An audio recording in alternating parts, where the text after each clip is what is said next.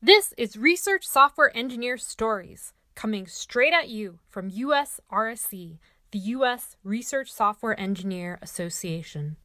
Welcome to RSE Stories. I'm Vanessa Sochat, and joining me today is Kenton McHenry, the Associate Director for Software at the National Center for Supercomputing Applications. Kenton has expertise in software and cyber infrastructure, artificial intelligence, and wears a ton of hats from being an adjunct assistant professor to a research scientist, obviously in a leadership role. In fact, Kenton and I just saw one another during the Research Software Engineers Community Workshop at PEARC 2020, which is a small but growing conference for high performance computing. So, Kenton, welcome. Thanks, Vanessa. So, your talk is an interesting theme to start with. At this conference, you gave a talk, and I'm going to paraphrase the title because it's pretty long, called Research Software Development and Management in Universities Case Studies from Insert Three Groups Here that talk or that title kind of hints that you have really good experience in this area of software development and management. Before, though, we talk about the specifics of what you shared in that talk, can you tell us a little bit about yourself?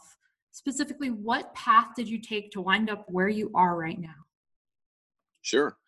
So uh, I began as a actually as a research programmer, which is uh, the term we use here for RSEs uh, at the University of Illinois, maybe uh, 11 years ago or so.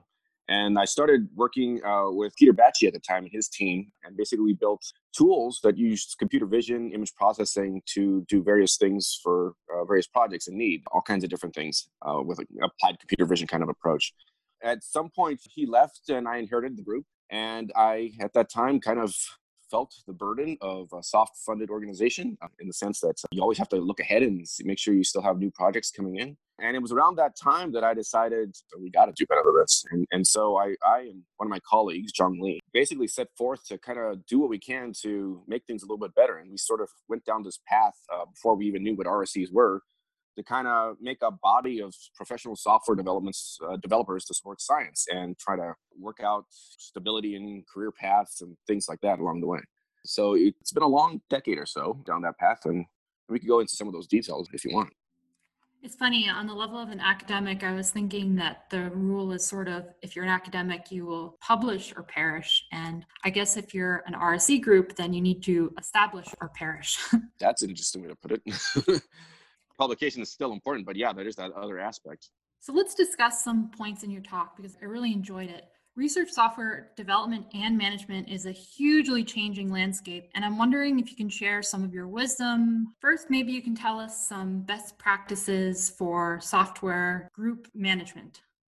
So, I think one of the key things is I think I mentioned this at the meeting last week is versatility of, of our staff. I think too often in the past, RSE type folks have been part of just one lab, one domain perhaps and you know projects will come and, and they'll go over time and that's you know in terms of establishing a career that's makes it difficult. And so at some point it seems inevitable that something's going to break and you'll have to look for a different kind of lab to work with and so I would say that what a big aspect of managing a team of RSEs is the ability for folks to have a certain certain level of core skills that are fairly portable between domains. Obviously, they'll be better at they'll have more knowledge in one domain or another, but having certain level of core skills that can allow them to transfer between projects more easily, between domains more easily, I would say it's been pretty essential in terms of sustainability. I would say that's one aspect of this, of managing an RSE group. A big aspect as well, I would have to say, and I think this came up too, is uh, with regards to staffing projects in general, hiring, recruitment, retention. We're competing with industry. As I think we all know, if industry will pay you far more than you will in, they will in academia. And so I forgot who said it. Was it Dan Katz or you, who was basically in industry, you're after money, and in academia, you're after, I think it was recognition. And so that's a pretty key aspect of the difference, I would say, here is that people usually are more intellectually curious. They want to be part of the design or investigation. They don't want to just be rolling out code kind of things. And so it's still, but the aspect of the pay difference is, is a big one. So you always uh, have to kind of emphasize that what the gains are in an academic setting, different kind of lifestyle as well. I would say, you know, there's more holidays, obviously, with an academic lifestyle and so forth, and a different kind of schedule. Hiring has been very challenging, especially in a in a university setting. For us, they, they have a system that seems to be set up largely for hiring faculty and students, I would say, and not so much the professional type folks that we are. We're kind of, you know, half academic, half industry, I would say, in, in some sense. We're kind of there to not just do research, but actually produce something, produce running code, maintain software, and so forth. So there's this deliverable aspect that's kind of central to it. And so it's a little bit different in the sense that being able to compete with industry or hire fast, or if things don't work out, sometimes, you know, letting folks go are things that are not easy to do at all in an academic setting. And it makes it very challenging sometimes in terms of getting the people you need for projects. So we've done a lot in terms of trying to optimize what we could in terms of hiring and so forth, but it's still a long way from what it I think it should be in order to do these kind of things. And basically what happens is if we have a host of projects that come to us as we establish ourselves more and you know more projects seem to be coming our way, we can't hire fast enough to fill those projects. And so basically, we're not able to support all the demand in terms of the scientific endeavors that need this kind of RSE support. And so that's not a good thing. And so some more work has to be done there. With regards to management, too, I might touch on career paths. That's been a very big thing, too, because there's this mindset that you always want to see growth as these uh, research software engineers. And so that's very much industry thing, I think, is, you know, every couple years you advance to some next level and so forth and so forth. And that was not initially the case, at least here in Illinois. Is basically had two levels. You know, you came in as a research programmer, and then at some point, who knows when, you became a senior research programmer, and then you're done. And so that was kind of a dead end. And so that wasn't good in terms of retention either. So not being able to see that growth, or if you, you want to kind of boost somebody to keep them longer, it doesn't help. And so at the same time, we also wanted consistency in terms of what it meant to go to that next level you would show certain skill sets, you would have certain capabilities and so forth. And I think I mentioned, you know, during the, my talk is, you know, that ability to lead a collaboration with a collaborator. Being possibly a co-PI on a project was one of those key skills that was needed as you go up in order to better serve these projects, oversee a team, things like that. So it's one of the skills we highlighted. But we also broke it out into not just two levels, but five different levels. Uh, we started a kind of associate, regular, senior lead and then principal level, all the way up, kind of emphasizing this aspect of leadership, collaboration building, and overseeing teams and training. And that kind of helps the entire team because then we can bring on new RSEs who maybe are missing a few skills and train them uh, with the senior folks kind of serving that role. I've often kind of seen it as similar to an advisor and their students. You know, the senior RSEs are sort of like the advisors the newer incoming RSEs, which aren't necessarily always younger folks, but maybe folks from industry who don't have that academic aspect to, you know, as we talked about before, is how to work with collaborators, how to be okay with trying something out and throwing it away again and again and again, and just working with the team, the labs, and students to develop what needs to be done, so something that's actually useful for the particular project they're working on. It's really interesting hearing you talk because your group, at least from my perspective, is much further along than most institutions groups that don't even have, you know, intro level and then senior and then you're done. Yeah, well, I gathered that, like I mentioned, this. I was so glad when I encountered the RSE community because I only encountered it, I think, three or four years ago, and I've been doing this for the past decade out of necessity because I was one of these people and I, I wanted a career. I, enjoy software development. I love it and I, I'm an academic. I love being, you know, part of research.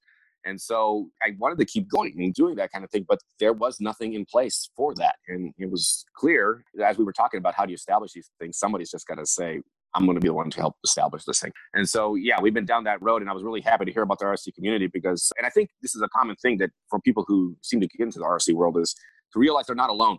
There's actually a lot of folks out there in a similar boat. Software development is critical to science these days. So there's a lot of us out there that just need to kind of come together and figure these aspects out to kind of establish these uh, career paths and so forth. Yeah, and that's definitely a really great recruiting pool. There's a lot of people that are now in, you know, PhD programs and they're answering scientific questions, but sort of on the side, they're like, you know, I really love just building things generally, and I don't really see myself going into the traditional academic path, but I love being an academic and I want to help in some way. From what I can tell, that seems like the best pool to hire from. But given how hard it is to hire and this huge long tail of science, I can very easily imagine the scenario happening where someone needs help with a project and you just don't have the experience on your team to help them. So of course you could find someone that is on your team and say, hey, you gotta, you know, jump into this new scientific domain and learn a bit.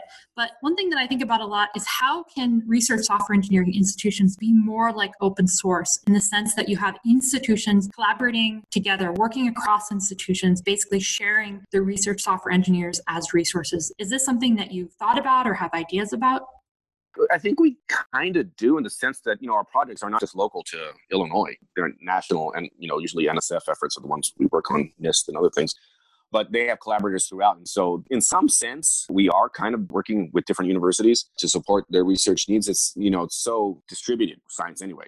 So, to some regard, I think we are doing that. I think you're getting at a more sophisticated uh, approach to this that a different university just approaches us with an effort and we just uh, staff it. But we're not there yet. Usually there's some sort of connection in terms of a local collaborator or, or us as the collaborator. You know, we serve as co-PIs on projects as well, and, and we'll bring projects together as well. So there is that aspect of it. I really would like to see it in the sense that, you know, we are this shared resource across campus and beyond. We're working slowly towards that. And I think we've gone actually a long way. I remember initially receiving a lot of pushback in the sense of a professional software developer, software engineer, let's just go say it right, research software engineer, costing too much. You know, I often tell my staff is, you know, that's one of the caveats we have to work with is that we each cost maybe three to four times as much as a grad student. And for many researchers, one grad student's a big deal. That's a big project. And we're costing three or four times that, well, one of us. And so we have to bear that in mind in terms of the value add that we bring to the table. And I, and I have to say, over the years at workshops and other venues, I've been hearing researchers say it no, this is not for a student. This is for a research program or something. So these RSE type folks, and that happens more and more. The value is being perceived. And so that's, I think, been a big win in terms of what we're aiming for here. Definitely agree. And I think with the reproducibility crisis, having really solid code that you have more confidence in is another point of evidence for hiring an RSE over, you know, a grad student that maybe is just learning to program and might make a mistake. One thing I might add to that too, to your other part of your question about serving more efforts and being able to be available for these kind of things, and you don't have the staff at times. One of the things we do is realizing that yes, that's very much the case. In particular, our lead RSEs tend to be a bit more versatile in terms of their breadth of skills and their breadth of ability to work on different projects. What we'll often do is take a small percentage of one of those lead RSEs or senior RSEs and stick them on a project, maybe like one month per year kind of level and another more junior level RSE with them.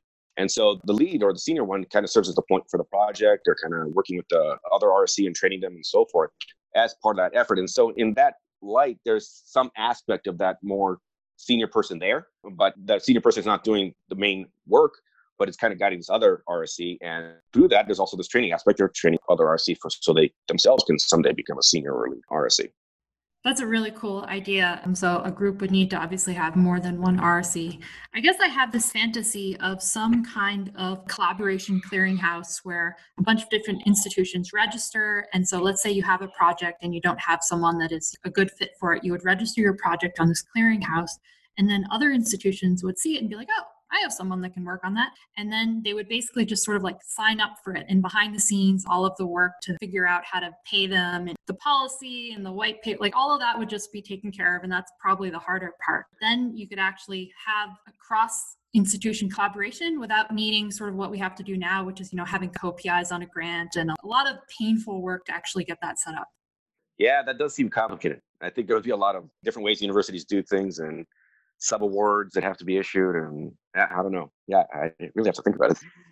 So one thing you showed in your talk that i thought was super cool and you touched on a little bit earlier here is you had this kind of career progression graph for rses and it went from basically being some kind of junior to a principal research software engineer and i noticed that and i asked you this question in your talk that it goes from this transition into being in a more managerial position. So the question that I asked you for the talk was Is this in fact one track, or do you see there being an engineer and then a separate manager track? And then maybe this representation is just an artifact that the groups are just starting out? Yeah, so this has come up many times amongst our staff. I made a joke with myself even as I like programming. You know, I would love to have stayed in the technical side of things versus the managerial side of things. And that comes up a lot. It's, you know, folks have their passions and many of them in this field are on the technical side. They want to keep that area going. But at the same time, and I think that the main aspect is just the economics of the situation is we can't really afford at the moment anyway to split out management aspects from the technical aspects. We can't have a manager and a technical folks and make all the budgets balance out. So we tend to just put the management aspects on the more senior technical folks. It is a problem and i don't know an answer to it at the moment. I think this is an aspect where institutional support would be critical. I don't see how you can effectively at least for well small mid-sized grants charge management to a, a grant. And so the institution would kind of have to bear the brunt of that with the realization it's the kind of an investment in having this rse body but it's not quite there yet. So what we do is, yeah, we impose management aspects on our folks as they advance all, along the lines out of necessity. But yeah, it's not ideal. we keep discussing what we can do about that, and we don't have an answer yet.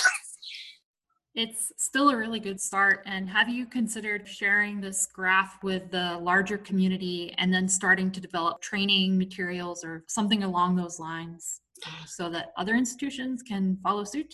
Yeah, so we published it as part of that paper that I was presenting off of. It's, it's, shown there, and I think it's made its way into other venues as well. One recent one is I've been working with our campus to basically kind of standardize all the IT jobs across campus, and it's come up there as well as a kind of an example. So it is available, and I'm happy to share it, and I'm always happy to talk about it. The career path would be good at some point as well if we all had the same path of advancement as well. Yeah, it'd be really cool to have an RSE career ladder across different institutions. So I was looking at some old blog posts and I remember that you wrote an article with Dan Katz about being a super RSE. Can you elaborate on that a little bit? Are, are there capes involved here? no, I was worried about that name, but we couldn't think of anything better. It sounded a little pretentious, but the idea was a super set of skills versus super being. The idea was there's that famous plot by Simon Hettrick, I believe it was, where it shows on one side industry software engineers and on the other side research developers and where RSEs fall is somewhere in the middle. There was one aspect that I thought was missing, in particular to how we kind of formed our team here at Illinois, and there was sort of a third dimension to it. And so that's what I was trying to emphasize: this superset of skills. And that is basically, it's not always the same third dimension kind of popping out of there, but some other value add that's kind of brought on, whether it be, I'm a computer scientist, so I like to try to have innovative technologies when I develop things, you know, a new way of doing things, a new piece of software, so forth, something that's different somehow. And so that would be one dimension I would say. So basically, not just meeting the demands at hand, but doing something beyond that, something more innovative, something that could maybe someday change the world would be great. But other aspects as well, something that's seeing generality in the code versus something that's very specific to the specific problem at hand aspects like that lend themselves towards longevity, sustainability of the code. If it's more general, for example, it can meet the needs of multiple domains, uh, multiple projects, and maybe live longer. And in that, once the initial project ends, which they always do, still be maintained and continue on, maintained by other projects that are benefiting from it at that point. So that's kind of what we were trying to highlight is that third dimension is not just software best practices, not just domain specific activities, but also this third dimension with regards to innovation and sustainability, generality, and so forth as being a key factor in terms of what we bring to the table. So you, you come to us and hopefully what's built lives a while and can be leveraged for a longer period of time. So, having this third dimension and also wearing many different hats, how has the way that you kind of view yourself changed over time? Like I said, as I never saw myself getting into management, my passion has always been on the technology side of things. Uh, and so that's really changed. I did this again out of necessity, I felt. I wanted to have a career. So that's really changed in terms of where I saw myself in the future when I started out. I think I've done pretty well. I actually think I'm pretty good at it, but it's not what I pictured. Given all the different hats that you wear again, how do you manage your time? That is tricky. I think it's a pretty academic in nature to be involved in a great number of things. That's probably part of establish in your establish or perish example. and so that could be very tricky. There's a lot of multitasking, a lot of going between efforts. One of the things that I actually goes back to that third dimension. When I first started managing and taking over the group from Peter Bajcsy, that fell on me right away in terms of there's a lot of different aspects that I have to keep tabs on and be on top of. And that was one of the things that I think I felt I had to address first. And so that's where I got to this mindset of I need to line things up. So it's not 12 different things, it's maybe three different things in the sense that maybe there's 12 different projects, but they're all working on, you know, a subset of them are working on the same thing basically. And I think that's where we got down this road of, well, it was there beforehand, but I think it's when we kind of started formalizing it is of building frameworks. It's not we're not just going to build one-off pieces of code, but build technology frameworks that we can adapt and extend and customize as needed for given projects. So that basically I'm not involved in all these dozens of things. Basically, you know, there's just smaller number of things to keep tabs on. And at the same time, you know, whenever I spend energy on on one of these things, it's multiple efforts that are benefiting from it. So I think that's been a key aspect in terms of time management. And, and I think with all of us in academia, stuff still does fall off the plate. that's just the nature of it, unfortunately. But yeah, I think that's one of the main ways. Are there any projects, open source software that you care especially about? I care for them all. I think certain ones have gotten more traction over time just because they've met more needs across different communities. Again, my background is in AI and computer vision, so I'm always interested in leveraging those kind of technologies. Even before they were cool, I was interested in that. I remember back in the day before a, the kind of machine learning revolution kind of happened with deep learning and so forth. You know, I was trying to use it in frameworks to kind of annotate documents or find features in images and things like that it was hard to sell the whole machine learning thing and why it was useful and so forth. And I think I ended up actually changing the way I pitched it. I would say it's something like auto curation. So from the library world, there's this idea of curation where you basically are annotating and cleaning up and organizing your data. And so I started using the term auto curation for what we were doing with machine learning. And then of course, you know, the whole AI thing happened and now everybody does AI. And so it was kind of funny is we've been using it in our software for years, but only now is it cool. So we have some like Clowder framework is a data management framework for basically organizing your data. On the surface, it looks like Dropbox, like so many of these technologies do. But under the hood, it's using these AI tools so that when data gets uploaded into it, it's trying to auto categorize it. It's extracting metadata based on these analytics behind the scenes. Things like that are what I like, but just kind of brings together my background as well from my grad days. Anyway, so we're coming up on time. I just have a few more questions. What niche or interesting thing can you tell us about Illinois that possibly others don't know? Well, I live in central Illinois. About the area, the University of Illinois is actually, in fact, the town of Urbana and Champaign are, are kind of unique. There's been a lot of big things that come have come out of this place. I mean, you look at the area; it's just a bunch of cornfields, and that's the first thing you notice when you get here. Uh, I remember when I first arrived, I would get lost and I'd end up in a cornfield. That happened quite a few times. But actually, it's surprising that a lot of innovative things have come out of the University of Illinois the browser is one of them. Mosaic went on to become Netscape and Internet Explorer and so forth. Several pieces of the internet, HTTPD, Telnet, things like that. I think plasma TVs came out of here. The first standing dome came out of here. So that was one of the strange things. That, it goes on and on. How many things have come out of this university? It's a large, prestigious university, but in the middle of a cornfield. That's interesting. So why do you think that that area hasn't developed in the same way that Silicon Valley has? Because arguably, if you're doing all that tech development there, then companies would start to go there to get all the grads and then they'd slowly build them. Yeah, you know, I'm going to guess because we don't have an ocean. Folks do end up going to Silicon Valley or some coast somewhere. That's my guess. Yeah, that would make sense. I have no idea either. I was just curious. So, finally, when you're not working, what do you like to do in your free time? It depends. I don't know. These days, with sheltering in place and so forth, I find that I spend most of my free time with my kids. My son and daughter are both big fans of Minecraft. And so we set up a Minecraft server and I play a lot of Minecraft with them. And that's what I find most of my free time doing. That's fantastic. Yeah, I, I, used to play a lot of World of Warcraft with my mom. My oh, dad yeah. wasn't so much into computer games, but my mom was a huge gamer. Still, I should not say was. My mom is is still a huge gamer. yep, World of Warcraft. That was a good one too. So, Kenton, it was really great chatting with you. I think your experience in management and development of software is really admirable because it is a lot of hard work and it is challenging. It really is trying to establish or perish. And I think you're doing a great job and keep it up. And I think we'll both see, hopefully, much better changes in this research software engineering landscape in the future, especially now that USRSE is really. And I think so. I mean, I see there's so many of us out there and we're all the same mindset. And there is this demand. Science needs software and data both these days. So there's a need there, and we're part of it. Amen. Well, thanks so much. Thanks for being on RSE Stories. Thanks, Vanessa.